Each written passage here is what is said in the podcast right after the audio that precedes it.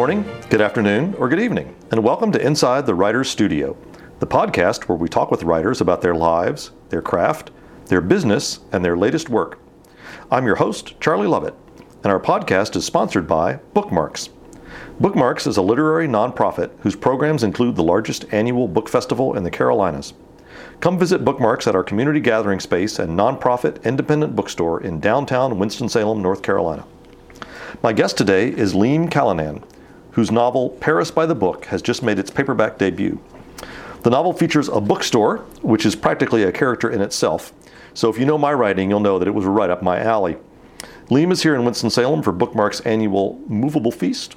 Liam, welcome to Winston-Salem and welcome to Inside the Writer Studio. Thanks so much. It's great to be here. I have to say, this is the second Paris novel that I have read in as many months. So I want to start out by asking you, what is it about Paris for both readers and writers that charms us, that intrigues us, that, for want of a better word, that romances us? I feel like that in some ways is a question that my book itself is trying to answer. Uh, what makes Paris Paris? And one of the things that fascinated me as a kid was how, and fascinated me both as a parent and then when I was a kid myself, which wasn't too many years ago, uh, was that we have these ideas which, of Paris which are generated by authors for us for decades. And for me, particularly important were the Madeline series by Ludwig Bemelmans, yeah, and yeah. then the movie and book The Red Balloon by Albert Lamorisse. Yeah. Those were hugely influential on me. And so we decided a few years ago to go to Paris, my family and I, and I gave my kids those books, and we followed the book paths of those books around the city. And I just realized at one point, my daughter, who, my youngest daughter, she was just, I think, oh, she was little then, five or six, and she stood in the middle. I think we were like on the Rue de Turenne, you know, deep in a Paris neighborhood, and she put her hands on her hips and she said, "I think I've been here before." And uh, I, I, mean, of course, she hadn't, unless you know we hadn't been keeping a very good eye on her daycare. Maybe they took her on a day trip, but we thought in that moment i realized that so many Amer- americans in particular like paris is an object of fascination worldwide but for americans in particular so much of our literature is steeped there yeah. and so many people found a literary home there uh, from benjamin franklin on that i thought this would be a, this is just a fascinating kind of myth to explore and so that I think that's part of what it is. Like Paris, there's a Paris of the mind. I think a lot of people have this kind of place. It's it's a place of freedom. It's a place of romance. It's a place that takes art seriously, and I feel like that's something that people want to have. They want it to exist, even if they don't necessarily think it exists in real life. And again, that's something I tried to tackle with the book. Yeah, I mean, we use this adjective Parisian sometimes out of context, but uh, in my experience going to Paris, this will seem silly to say, but my first impression of Paris was, my God, the place is more Parisian than you could possibly imagine. I mean, it's it's what we think of as Paris, but but to the power of ten. You know, it absolutely is. I remember, and I'm I'm never not. I've never lived in Paris, but I've been many times, and it never fails. And when I pop out of the metro for the first time, if I'm coming in from um, uh, De Gaulle, the airport, and if I've taken the train and then I take the subway and I pop out, and Paris looks exactly the same to me as it did to a visitor from, say, 100 years ago. Yeah. Because yeah. in the inner core, it's so strictly regulated, which is kind of Paris's problem and also Paris's charm, which yeah. is that you are seeing the same Paris that people saw in the late 1800s. And so I think that's what makes it more Parisian than Paris. And they're also fully aware of uh, themselves as a tourist destination. So you know they're going to have the croissant and the yeah. baguettes ready. But I think what you say about it's it's the same Paris that it was 100 years ago is especially shocking to an American visitor when we have, for instance, the my next novel is set in New York City in about 1906, and that's gone. I mean, right. there's a building here and there, right. a room here and there, but it's essentially it, it doesn't exist anymore. Uh, whereas there are plenty of places in Paris where you can stand and it looks just like it did in 1906. Absolutely. I mean, there's a few new buildings. Obviously, I mean, there's I.M. Pei's Pyramid in front of the Louvre, sure. and then yeah. there's the new Louis Vuitton Foundation uh, building, uh, but they're tucked out to the side. Yeah. And so you can look at the boulevards and you can see the same Paris. And I think that's part of it. People feel like they're joining a conversation. So they'll see the same Paris to the people coming to liberate Paris in World War II. They're going to see the same Paris yeah. as Janet Flanner and Hemingway and everyone else. You write Paris is a challenge, an invitation, a city that doesn't distinguish between the two. What do you mean by that?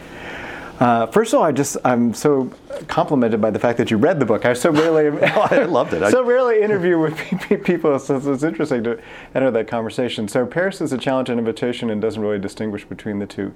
I think that part of that comes from my own sense of that uh, my opportunities in Paris the people that I've met there, they've often kind of make they make you kind of earn the experience of Paris. And I think mm-hmm. it's not like the the stereotypical French, you know, kind of chip on their shoulder. I, I don't experience that at all. But they do take themselves and their city and their culture very seriously, and so they expect you to as well. And as soon as you do, then you have a great opportunity and you have a wonderful time with them. And my the peak of my French fluency, which is not very much, but I finally got a shopkeeper to respond to me in French after I don't know how many years of trying. And it was a chocolate shop, it was a very high end chocolate place. And he said to me, I asked him, could I have some chocolate delivered to this woman who had been very helpful with the book? Yeah. And he answered me in French, so it was a big smile. And then he spent 10 minutes telling me why that was absolutely impossible, what he wanted me, what I wanted him to do. was I mad to think that I would have chocolates delivered? That was just, I should have, take them myself. And so that's what I mean. It was an invitation, like yeah, I was happy yeah. to buy his chocolates, but a challenge in the sense like, no, I can't have them delivered. What are you, American? And I was like, yes. So I know from personal experience of readers of my books that readers love bookshops, they love reading about bookshops. Um, I also know from personal experience what it's like to own a bookshop, and that readers tend to romanticize the idea of what it is like to own a bookshop. What were your feelings about bookshops as you approached this novel, and did you have any particular shops in mind as you created your fictional shop, the late edition? I absolutely did. I had two bookshops in mind, and uh, and I very much skewed to. I, although I've never run a bookshop, I spend a, plenty of time in them. Yeah. And I'm good friends with uh, a number of booksellers. And so from all of them, I had kind of like an anti-romanticism. Well, I had both. I have not met a bookseller who does not love books. You can't be. I think you can. I think you can sell cars without loving cars, but I don't think you can sell books without loving books. Oh, absolutely. Yeah. At the same time, I've not met a bookseller who's like, "This is a tough business." you know, yeah. no one is like uh, going off to the south of France uh, on the earnings right. of their bookshop unless they already own a bookstore in the south of France. And so my home bookshop Boswell Books, which is in Milwaukee and a wonderful independent bookstore, and Daniel Goldin, the proprietor there. Um, I was there for the very beginning of his story, uh, more about nine years ago, and I just remember, and I've just stuck with him ever since. Yeah. And my kids have a rule, or we have a rule in our family that you can never pass a bookstop without going in, and you have to buy something. For mm-hmm. my kids, anything they want, whenever we're in a bookstore, you can have there not only can you have something you must have something yeah, yeah. and so that's put me and friends in touch with a lot of booksellers and then the other the the story that really kind of gave rise to this whole book was that we were in paris with our kids and we were wandering down the street in the marais and we went into this little english language bookstore called mm-hmm. the red wheelbarrow and we met a woman there named Penelope who owned the Red Wheelbarrow. And she looked at my girls and she kind of looked at us and she had kind of a wistful expression. I said, What's the matter? And she said, Well, uh, your daughters remind me of my daughter who's older now and gone away. And it's just gotten too hard to run the bookstore all by myself. And then she kind of looked at my wife and I and she said, Would you like to buy the bookstore? Oh my gosh. and she was joking, but also not joking. And uh, so it was something, it was like a topic of great fascination for me. Yeah. And we had a long walk back to the metro uh, where we talked about it and we talked about how this would never work and we would go penny, you know, we would be penniless in yeah. about six months. But uh, nevertheless, it gave me a seed of an idea. Yeah. And I'm very excited because I'm going to be going back to Paris in March and I'm going to see Penelope and she's reopened the store in a new location. So there is magic in bookselling after all. So having told that uh, anecdote, can you tell us now about the setup of Paris by the Book? Yes, I can. So uh, I always want to like match it to the audience. So uh, I'm, I'm not sure what the podcast audience here like. There's flying saucers that come and there's an invasion. there's none of that. Uh, the the story of the book is that a young family in Milwaukee, Wisconsin, the uh, husband, the father of the family, is a writer, and one day he disappears. Mm-hmm and he leaves him behind a unfinished manuscript about a family in Paris. And so the daughters and wife that he leaves behind have this kind of wild sense that well, maybe he hasn't disappeared. The police think he's drowned because mostly the clues lead to Lake Michigan and a drowning. But the daughters had this romantic sense that, you know what, dad hasn't drowned. He's actually in Paris somewhere, and we need to go and find him. And so the mother, to kind of distract them and also just get everybody out of the estates for a while, agrees. And so they go to Paris for a week. And then one thing leads to another, more clues arrive, and they kind of accidentally find themselves running a bookshop, mm-hmm. not unlike the one that my wife and I were offered, yeah, yeah. Uh, which eerily looks very similar to the cover of the book, which I never told the designer about. So that is just magic that's occurring yeah. there. So once they get to Paris, they follow uh, Ludwig Bemelmans and Albert Lamorisse around Paris, and they additional clues. They learn how to run a bookshop. there may be a dip in the Seine. Uh, mystery occurs and all kinds of things about Paris and book loving and, and a lot of parenting takes place there. Yeah, yeah. Would you read us a short excerpt from the book? I'd be happy to. So I'm I was looking all over for a place to read, but I think I'm going to read from the first chapter. It comes. I do have a prologue, and I just want to plant a flag. I'm an author who believes in prologues. I know this is a debate fostered by Elmore Leonard, um, right? But I, I, believe in prologues. So, but that said, uh, I'm going to move past the prologue and read chapter one because I'm going to read the prologue at the uh, Bookmarks Movable Feast event here. So I thought I'd read something else for this crowd. So I'm just going to read the first uh, page and a half. And this is Leah. The uh, narrator is the uh, wife and mother who has been looking for her husband and now finds herself proprietor of this store. She says, I've long considered the front of our bookstore a trap, one carefully set. This is as it must be, although we are in the wearyingly popular Marais district. We are in the lower Marais, closer to the Seine, but farther from the falafel stands and creperies, the pedestrian streets, and thus the crowds, and thus customers. One side of our block is almost entirely taken up with the blank back wall of a monastery, which may or may not be occupied. Despite all the bells, I've never seen a monk on the sidewalk. Opposite the monastery, a succession of shops like ours, peering out from the ground floors of anonymous flat front buildings in various shades of cream, forever staining yellow. High above, zinc roofs slowly bruise black, windows shrug away shutters, here and there appear flowers or their remains, so too wrought iron railings or their remains. And down beneath, down beneath our store, bright red, like an apple, a wound. The store has always been red, but it was deeper, bluer, more towards the color of Cabernet when I first saw it. It was my choice to update it to cherry, almost fire truck red. This caused a mild scandal, even though I cleared it with our landlord, the store's original proprietor, Madame Brouillard. One painter quit on me before he got started, and another quit after scraping and priming. Upon the recommendation of my street concierge, Laurent, I finally hired a man who spoke as little French as I did, and thus didn't care what anyone thought. Laurent looked up and down the street. The painter had not only gotten exactly right the clarion red I wanted, he'd layered what looked to be 36 coats of clear lacquer on top. It shone as if it had been enameled in molten lollipop. Laurent said I should sell them lollipops. I shook my head, he shook his. We sell books. Hmm. So, writing about the red makes me think about the red balloon, and you read about um, rainy day showings of the red balloon in American schools, which I remember well from yes. from my youth. In fact, I still have my copy of the book yes. um, of the red balloon. And one of the things I thought was so interesting in your writing about Lamorisse is this idea that we can't really be defined by any one success or failure or accomplishment. Is he the guy who made the red balloon? Or is he the guy who invented the game of risk? I, mean, right. I think it's uh, incredible. And I wonder, first of all, if you could talk about what that notion means to you personally, but also, is this a, an idea that has special relevance in a time where every time we turn on the news, someone's life is coming crashing down because of one mistake that they made, you know, 20 years ago? That's a really interesting way to put it. I think that it is interesting. I feel like La Lamorisse lived in a different time where he worked very slowly and very deliberately mm-hmm. in a very small space. And so I don't think he would have been suited to the 21st century at all. At yeah. the same time, yeah. he was such an adventurer and explorer. This might have been the perfect time for him to be alive.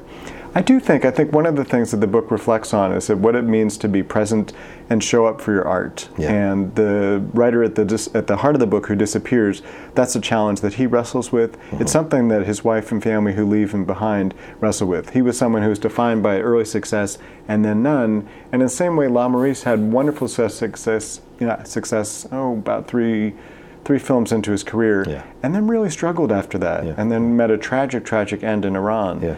uh, filming a, a, documentary for the Shah of Iran. And I think what's interesting is that we still remember him for this beautiful, beautiful film. 33 minutes is all it takes, and that's enough. And I, th- I think it's chastening to be an artist, and I, I'd be interested to hear what you think. But I think it's chastening to be an artist to think like you work so hard not just on one sentence or one book, but for a whole kind of you know stretch of work. Yeah. And then after you die, people are just like, oh, he was the guy who, who did the red balloon, right, or, right. or he was the guy who did Paris by the book, or he was yeah. the guy who did like another book. Like, yeah. and yeah. so it's just so interesting to think like you can work really hard on this, but you know, as the years pass and the decades fall, you'll just be remembered for one thing. I think that's that's both a terrifying thing and a beautiful thing that you'll be remembered. Yeah, I mean, you we we do not get to be the editors of our of our own lives, and really, we're the only ones who can see the entire scope of our career. We not only know all, all the books we've published, we, we know all the books we haven't published. Yes, all yes. the sentences that ended up getting taken away by the delete key. You know Exactly. Um, you, you talk about both the Red Balloon and the Madeline books by uh, Ludwig Bemelmans as almost sort of tour guides of, of Paris for this family. What's the difference between Lamorisse's Paris and Bemelman's Paris? Oh, that's a great question, and one that I have. How long is this podcast? We have two or three hours. Like, I, or actually, I guess I wrote a whole book about that. I mean, one of the things that the characters in the book talk about are these two different visions of Paris, Yeah, yeah. and it's not that tidy. It's not like Bemelmans and Lamorisse set out to create different visions of Paris, but it is true that Bemelman's Paris, and his is pitched to. Well, they're both pitched for kids, but Bemelman's Paris in those Madeline books is kind of bright and sunny. There's a lot of dash Uh, to the artwork. There's a lot of color that's saturated every page. It's a lot of fun. Um, it looks like you took about 30 seconds to make each book, which is not true. He went like the rest of us through 30 or 40 drafts. Yeah. Um, on the other hand, Lamorisse's Red Balloon, while it takes in much of Paris's core and most famous sites, it nevertheless is shot mostly in Ménilmontant, which then as now is a fairly gritty neighborhood to the northeast of Paris. Um, not at all an unsafe place. I've walked through it many times, but it's not necessarily like gorgeous winding streets and things like that. And um, it, it's better than it was as depicted in the film when kind of post World War II rubble is still Yeah. present. But I think Lamorisse is reminding us that you know beauty comes in all places, not just down downtown by the Eiffel Tower, but up here in the part of Paris where people don't visit all the time. Yeah, And I think Bemelmans, for his part, actually, I mean, Madeline in that first book does have an appendectomy in the middle of the night. So like, Yeah, yeah. not everything is perfect in these books. And I think that's something that's really helpful to be reminded of when you get to Paris and you realize like it's not sunny all the time. It's actually an extremely rainy city, but. Um, but the Paris Tourist Board will accuse me of uh, sabotage if I say that. So I take that back. It's perfectly sunny right now. The status quo at the start of the novel is that Robert is missing. What for you goes into determining that opening status quo, and what made you decide to start the story after he disappeared and then go back? That's a great that's a great question too. I was just I was just talking about this with someone else about how I, I know every author works differently, but my way of writing is a lot and I've credited this quote to different people. So I, if you have authors tuning in and if I miscredited this, please uh, please let my host know. So I think it's E.L. Doctorow who said that writing is like driving at night. Yeah, you can always he- see he's the person who I most often hear that credited yeah. to. Yeah, I also heard it to William Stafford, but we'll go with Doctorow. And so you can only see as far as the headlights, and that's far enough. So for me, I do that. I drive at night, and then I, when I get to the end, then I go back and I realize, oh wait, the book was supposed to start over here. Yeah. So I actually was pretty deep into this book um, in third person, and uh, actually mostly from the husband's point of view. And then one day I had that thing, which I'm sure occurs to no one else, but I had a little spouted writer's block one morning. And something I often tell my students uh, to do if they ever experience that is to switch points of view, just as an experiment for the Yeah. day. And so I said, all right, I passed the mic around to my characters, and the person who spoke up the most was Leah, the woman uh, who wound up narrating the book. And she took that microphone and she just wouldn't let it go. Yeah, yeah. And when she started talking, she also started talking with this, um, this kind of, this tone or elegiac that I realized that something terrible had happened, but it had happened in the past. And so that's when I realized, like, oh, so this is where this book starts. It starts with her. So it's interesting when you're talking about, you know, we're the only people who get to see her whole oeuvre. In like this case, I also can see the ghost book that was actually in the middle of this book for a long time, and then I had to get rid of in order to get through the whole book. Yep. Do you think do you create a, t- a tension between, I would say, between denial and acceptance, between being stuck in the past and moving into the future by having Robert's disappearance be unsolved? We don't really know whether he's alive or whether he's dead. Do you think that's the central t- tension that's driving the novel? She can't move forward, but she can't go back. I think so. I think it's also uh, it's a tension between reality and unreality. Like mm-hmm. there's a mm-hmm. there. I feel like one of the one of the themes of the book, and I get very nervous when I talk about themes of the book because I feel Right. like in some ways the author's the last person to know what their book is about. Exactly, yeah. But if I had to say, I feel like one of the stories of the book is the stories that we tell each other to make sense of the world. And so, and so on one level, that's the story that we tell each other of Paris. Like this is the most special place in the world I'd, I've ever been to. I have to be kind of, I have to act. Like one thing that's always struck me about visiting Paris, I've never been there and not seen a couple stop in the middle of a bridge, turn around, kind of realize where they are, and kiss. Yeah, Because they're in Paris. Right. Like they just like, and you can tell that like there's almost like you know on some of them there's like a blank fear. Like if we don't kiss, we've missed out. That's it's on our little checklist Right. of things to do in Paris. Yes. Exactly, and that is the narrative. And so, I th- and so, expanding that to my characters, I feel like something that Leah and Robert, the the husband and wife in this family, uh, they had told each other a story of who they were and of their marriage and of their lives as families and parents. And they had to wrestle with that, what's true and what's not true. And so, as the mystery of the book kind of continues, it continues. It turns out Leah realizes that living inside that story, that can be a real challenge, especially if the story suddenly starts to divert from what appears to be real. So, uh, this pla I agree with you that kind of denial and acceptance and tension. Um, but it's funny because as a writer, that's we live in kind of a land of make believe all the Yeah, time. yeah. The novel at the start doesn't feature just the absence of a man, but in many ways the absence of men. Um, Leah lives with two daughters. She runs a bookstore that belonged to the woman who lives upstairs. Her mentor Eleanor was a woman. Why did you choose to write about women, and what do you hope to show about the ways in which they support each other? Oh, I just, I'm a firm believer that women are much more interesting characters. so I, I also live with many women. I have daughters myself uh, and a wife uh, who I think is still at home if when I get back from North Carolina. I, I hope she'll, she'll still be there. Um, I just, I've always found uh, women characters to be kind of fascinating and I'm just kind of drawn to them. Yeah. Uh, and I don't consider myself an expert in women. I just consider myself an expert in Leah. Like this, Yeah. this woman I understand. Yeah. But I did want to show like the, and I think maybe this comes from being a father of daughters, but I love that old 70s bumper sticker like a woman needs a man like a fish needs a bicycle. And I just wanted to show that there's another way of uh, constructing a world that actually doesn't require like the traditional family units we understand, like the father coming in. Um, but actually, the women can form a community and kind of establish themselves and stand up for themselves. Uh, and in part, that's because um, you know not just of the women that I know, but also the women that I met in Paris. Who I met a number of women, women who were single mothers, women who ran bookstores, women who were teachers, and uh, they had like an unapologetic kind of stance and place in the world, and a sense of kind of being brave and competent. And I thought, I was just blown away. I was like, that's the story I want to write. Yeah. And so, and it was also one of those things where you just let the character take you where she wants to go, and that's where Leah wanted to go. Leah doesn't know if her husband's dead or alive. In some ways, to her, he is he is both dead and alive. I had this realization about halfway through. I thought, oh, he's Schrodinger's husband. You know? um, but she does feel that she's lost him, whether he's dead or alive. He he has been lost, and she talks about a peculiar descent into a peculiar grief. Can you talk a little about her thoughts on the subjects of loss and grief?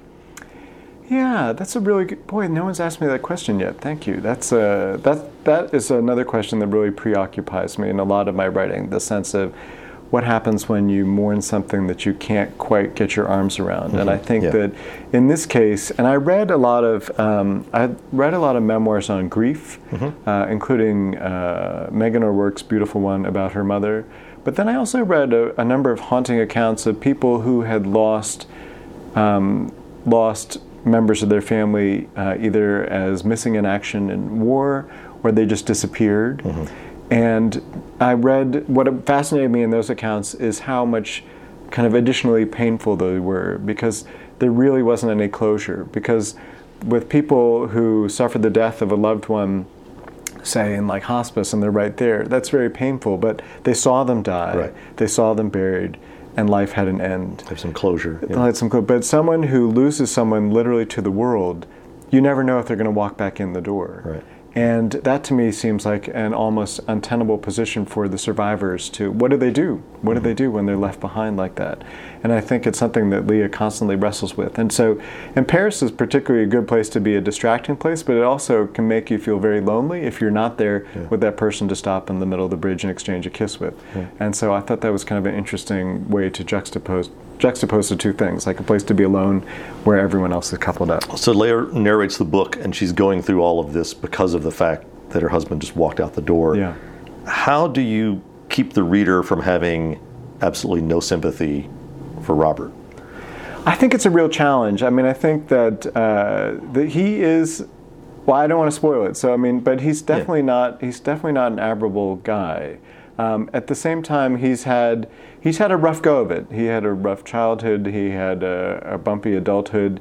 In some ways, he's not really um, fully prepared for the world. He makes life more difficult for himself in ways that he shouldn't, uh, and so it's difficult for him to um, kind of be well, I, I can't argue that he's an attractive character, but it's it's hard for him to kind of have redeeming qualities. At the same time, I wanted to show that he's just not a he's not a villain. No, no. No, he's not. But um, and so, but things have happened to him that certain people overcome, and he's not one of those people who can overcome it. And I think there's like there's a story about bravery in the book that doesn't attach to him. Uh, Lee is a very brave person, and Robert is not. Yeah. And I think that's what kind of defines the two of them. I think he. I mean, there he has those moments. There's moments with his daughters, and there's moments when he's courting Leah that are, you know, where you just see this really sweet guy. And, and- Yeah, and I think he just doesn't give himself a break. And uh, and I know there's people like that out in the world. And it was it was interesting. One part of the book that didn't uh, make it in there, and I'm trying to think if I tell this anecdote if I'll spoil it for readers. So, Well, anyway, so one part of the book that didn't make it in there was that I had Robert go off and join the French Foreign Legion, Oh, gosh. and um, and where you know you lose your identity and you Yeah, go travel yeah, around the world. And so to do that, uh, to do some research along that, I went to Paris and I actually walked to the Foreign Legion's recruiting post, Mm-hmm. which is actually not downtown in Paris, but it's outside Paris in the suburbs. And so I took the trip out there and I was just walking, and I thought, and I was kind of imagining Robert doing that walk, and I thought. He's never going to make it. Yeah. He's going to chicken out because it was a good long walk from Yeah, the train station. yeah. He would have had plenty of time to think about it, and I thought he's not going all the way. that's that's an interesting way though to put yourself into the the shoes of your character. Yeah, no, no, it was really, it was fascinating. It was fascinating. Robert, in many ways, is almost literally consumed by writing. Um, at one point, he says that writing is killing him. What is your relationship to writing, and how does it, I'm hoping, differ from Robert's relationship to writing? Mine's totally healthy, like every other writer out there. I just, you know, sit down, the words flow. I think, you know, my relationship with writing is that it is a way to make the world make sense for me. Uh, and so I find that um, I do better on days when I've written because I've had some kind of a sense that what I had in my head, I got down on page and organized the world around me. It's a way to kind of let my imagination flow and make sense of sometimes a reality that doesn't make much sense. Uh, but it's hard. Uh, I'm a big fan of. Uh, now we have to do that quotation game again. Was it was it Poe or Twain who said, "Writing isn't hard. You just stare at the page until your forehead starts to bleed." Yeah, or there's another one that's writing isn't hard. You just take a blank sheet of paper and open a vein. I Yes, was, uh, exactly. so I've never bled on the page, um, but nevertheless, I do kind of feel that. I, I feel like for me, what is more true is that it's like kindling, and it's like starting a fire. And so the like the first bits, those are the hardest. Cause, Yeah. But Oh, once yeah. the fire's going, then you can just feed it and Yeah. off to the Yeah. races. Yeah. Um, but I think I think it's a wonderful art. It's a I just like I'm I feel um, I feel very fortunate to to do an art that requires just a piece of paper and a pen. Yeah. And uh, you know I, I don't know if for visual artists they can quite do the same thing. I guess you could have like a little sketch pad uh, and do it that way too. But um, I feel like writers have it very lucky. At the same time, there's a lot that's unlucky about it because there's a lot. it's trying to get your voice heard out in the Yeah. world is a big Yeah. challenge. Yeah. the book is about many things, but one of the things it's about, and one of the things that that resonated the most with me as the father of two children, is it's about the relationship between a mother and her daughters. Um, tell us a little bit about Daphne and Ellie, and about the things that bind them to their mother, as well as the things that threaten to break apart those bond, bonds. That's a great question. The um, I, I don't know if you can confess to loving your characters, but I especially love the two daughters Yeah. in this book. And so Ellie is the older daughter; she's 16 in the book, uh, and Daphne is a younger child, uh, and she's 12. Ellie is kind of rebellious and crazy and out there and headstrong and very upset that her dad is gone, but not really sure how to express that anger. She just knows that she is angry, and she's very angry at her mom because her mom is present.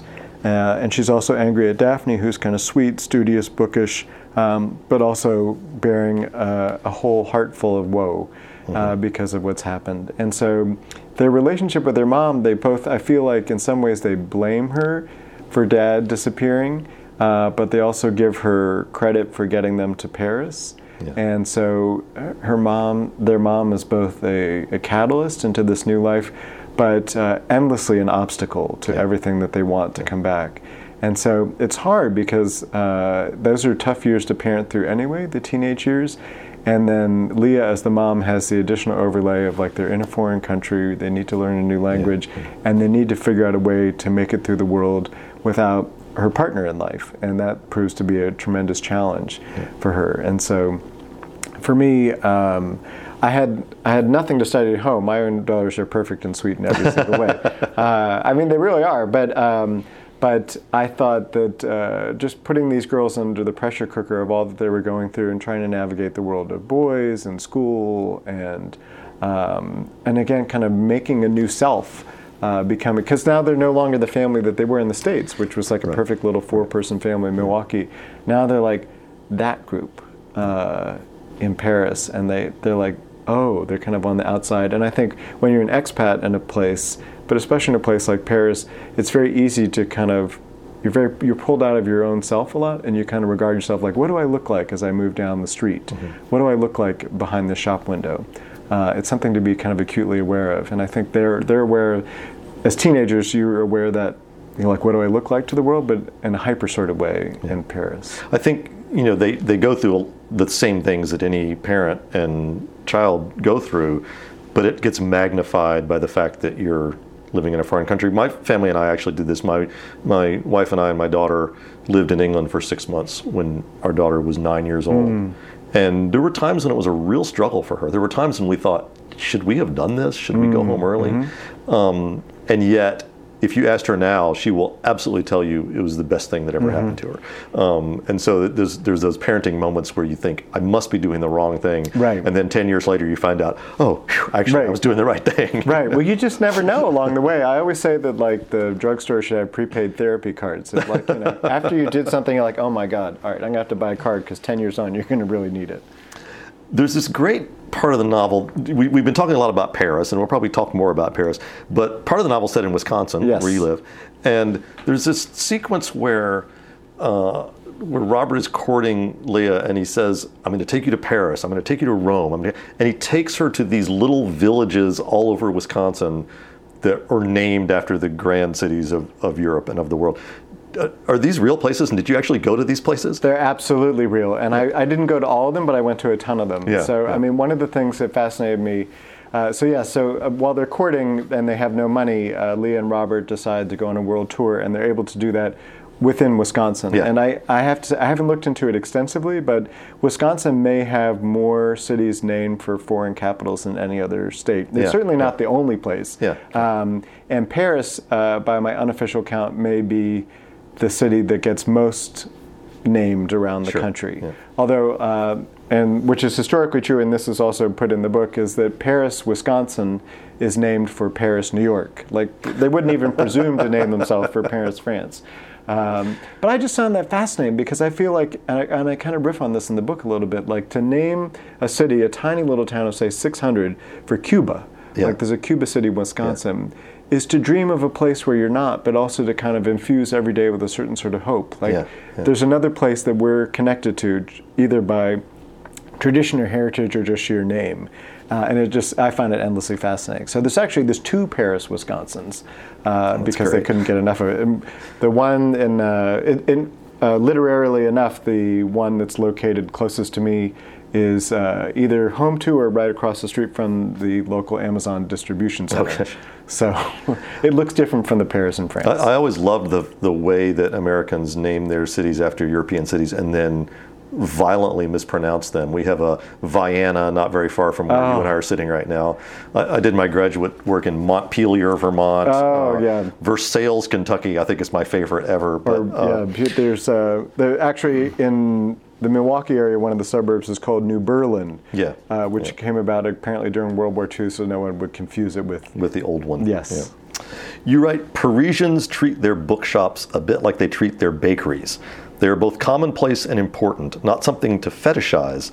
It's just bread, they're just books, but still do some extra respect. I just I love that passage. What do you think should be the place of bookshops in American society? How should we treat our bookshops? Foundational. I think there's another line somewhere in the book where I talk about how books uh, bookstores are like the safe deposit box for civilization, and I absolutely believe that. I mean, Paris, and I've, I've written an article on this. I just had to get it finished and printed. Um, but the Paris uh, French uh, sub- subsidizes its bookstores. It's mm-hmm. it's a francophone bookstores, yeah. and so they invest in it, and they put in a bunch of laws to kind of protect protect that ecosystem of bookstores. I don't necessarily know that we need to do that in the United States. I don't think there'd be enough support for that, but I do think that the idea that uh, it's important for people to, for a whole host of reasons at this moment, to support the publishing industry. And by supporting the publishing industry is supporting books and bookstores because bookstores and booksellers, that's the way new books get announced. Yeah. There's a lot of places to buy books online, and I, I won't knock that ecosystem either because it, it moves a lot of product. But the human that sits at the heart of every book, because every book has an author, that human has a corollary in a bookstore. Yeah. And that person brings a place to life. And so that's something that the French are acutely aware of, and that's why there's a bookstore you know, every few blocks there's another one. Yeah. Uh, and I'd love for that to take place in the United States. I'm very cheered to see that in the past uh, four or five years, books have been holding, if not slowly going up a little bit. Yeah. I'm yeah. not sure if it's entirely true for fiction, but I wave a flag for any books that are getting sold. But certainly independent bookstores have gone from rapidly closing their doors to now many more new ones opening their doors. You know, we've here in Winston-Salem, for decades, we have called ourselves the city of the arts, and we've had a very strong commitment to the performing arts and the visual arts. And in the last few years, um, with bookmarks and now opening a, a, space downtown, and that, the literary arts have become part of that. They've become, mm-hmm. you know, equal to. It's, it's one of the reasons we're sitting here talking yeah. in Winston Salem because you've come here for a literary arts event, and I see that happening um, all over the country where people are starting to understand that that the literary arts are one of the arts. Yes, there's a big industry involved, but it's still an art and deserving of the kind of support that you would give to the visual arts or the performing arts. Absolutely, and I think that bookmarks, as well, and I see this at a lot of stores I visit, has made an important aspect of being a community place, yeah. a place that yeah. people gather, and like literally a public square and exchange of ideas. Yeah. And I think that's a that's an important role. And that to us in in creating that space was was number one. I mean, we th- there's a lot of people come into our space to buy books, but we didn't want to be a place that you come to buy books and we can also have events and yeah. have build community is a place to have events and build community where you can also buy books. Yes. And I think that that you know is a shift that is subtle but mm-hmm. nonetheless noticeable. Um, one of the challenges that's reflected in this book is because Robert's gone is the challenge of single parenting. And you mm-hmm. mentioned before that again one of the things the book about is, is, about parenting. How does Leah cope with that um, differently from the way that she she parented when she was part of a team? That's interesting. I think that she copes with it most sometimes by throwing her hands up in the air mm-hmm. and admitting yeah. that she can't. I think that one of the things that you know back in Wisconsin when she was when the family was uh, intact and Robert hadn't disappeared. I feel like she they were busy and everything. Like a lot of uh, young families, everything was kind of you know plunging on all pistons and they were just kind of moving forward and she she was she felt busy and everything was running but she didn't realize exactly how much that was taking out of her when she gets to paris i feel like because the chips are down because she's in a place where she has to navigate so much on her own because robert's gone she kind of allows herself to um, feel like it's okay not to be perfect, which is a funny place, and I think she may even reflect on this at some point. Like Paris is a funny place to admit to imperfection because Paris is a place that's very much interested in perfection, but she sees all the ways that Paris is flawed, and I think she kind of embraces her own flaws. Sometimes too much for her kids' taste. Yeah, yeah, yeah. Um, but I feel like that's how she gets through it, and then and then of course she goes dancing every so often. Right. So.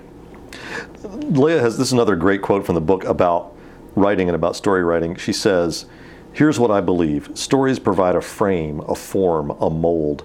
And a good story, one that's retold for generations, demands you pour the messy contents of your own life into it to see what happens as it hardens and sets. As a writer, what do you think is the essence of a really great story? I think that's I think that's a huge part of it. I think that in stories we can kind of recognize um, something about our own lives or not. Something may seem very foreign to our own lives, but some a story can unlock something that we may not necessarily understand about our own past or, for that matter, future. And by reading how another author is tackling it or how another how characters are tackling it, that can in some ways help us figure out things. Not that all novels need to be self-help. I think they can also be escapist. It's it can be helpful to read someone else is going through some trials that you're not. Yeah, yeah. But I do feel like the, again that there's a certain sort of essence like one person telling a story to another is creating a story between the two of them. Yeah. I'm very much a believer in the fact that readers complete a story, Yes, and the sense that this and that the perfect book exists between the two of you. And I think Lee is getting at that there too. That the, there's something about the mold of someone else's story that when you pour your own life into it, you can recognize your own successes and failures to a different degree. So, this question, I actually would rather ask somebody else this question, but you're the person I have here in the room, so I'm going to have to ask Okay. you the question. But Leah talks about what it's like to be married to a writer. uh, and I just wonder, in your experience as a married writer, what do you think your wife would say are the challenges and the rewards of being the spouse of a writer? Yeah. Well, I noticed that there was like she could have had a free night at dinner tonight, so that would have been great. Yeah, But she's about a thousand miles away, so that's- that benefit of being a writer's spouse is not so much. I think that uh, she would say a challenge of it is that she gets to see acutely everything that any working writer gets to see, which is um, trying to be an artist in the world today is not an easy thing. Yeah, yeah. Um, for anybody, you know, even for hugely successful authors, Sure. and for those of us who are pedaling really fast in the deep end of the pool, it can be a real challenge, and so that that can be hard for a spouse. Um, but I also think she gets to kind of share and like she gets to be part of. She kind of says like she um, happily is employed and has benefits, and uh, I I work for a university too. Um, but uh, she, in many ways, keeps us afloat, and she kind of refers to it as a, the Susan Callanan Fellowship that And so, but she feels really important. Like you know, the two of us together make a team that's directly supporting the arts to whatever limited degree I'm supporting the arts, and so I think that that's a big part of it. I mean, I think that's true in any any partnership. It's very difficult to do something creative if you don't have the support of the people immediately around you, especially of your family. So, I, I was going to end this part of the podcast with the quote that you already beat me to, but I'm going to read it again because I love it so much, and that is. Every bookstore is like a safe deposit box for civilization. I don't have a question about that. I just want the listeners to hear it one more time because it's it's just something I think we all need to need to think about. Um, we like to end every episode of Inside the Writer Studio with the same 10 questions. You should be able to answer each in just a few words, but hopefully they'll give us all something to think about in terms of writing and in terms of your own career as well. So if you're ready for the speed round, Okay. we will begin. Okay. What word do you love to work into your writing? Synapse. Hmm. What word do you hate to encounter in other people's writing? Intubate. Where is your favorite place to write? Oh, I have a secret office. Where could you never write? Uh, on a cafe in the Champs Elysees, To what rule of grammar do you pay least attention? splitting infinitives. What was the first book you remember reading? Uh, the Red Balloon. What are you reading now? I just finished Less by Andrew Sean Greer. What book would you like to have written? I really liked Less. I thought there's a 50 year old novelist, a story about a 50 year old novelist who's perfectly happy. So that seems like a good way to go. What sort of book would you like to write but probably never will? A book about sailing around the world. Hmm. And finally, what would you like to hear a reader tell you? That your book changed my life for the better. Hmm. This has been Inside the Writer's Studio. I'm your host, Charlie Lovett, and the podcast is sponsored by Bookmarks, a literary nonprofit that runs the largest annual book festival in the Carolinas and operates a new community gathering place and independent bookstore in downtown Winston-Salem, North Carolina. To find out more about Bookmarks and all its programs, visit www.bookmarksnc.org. My guest today has been Liam Callanan, whose novel Paris by the Book is available wherever books are sold. And of course, you can get signed copies at Bookmarks. Liam, thanks for joining us. Thanks so much for having me. Inside the Writer Studio posts new shows on the 15th and last day of every month. On our next show, I'll be talking with Tommy Tomlinson, author of The Elephant in the Room One Fat Man's Quest to Get Smaller in a Growing America. Until then, thanks for listening, and may you read with wonder and write with passion.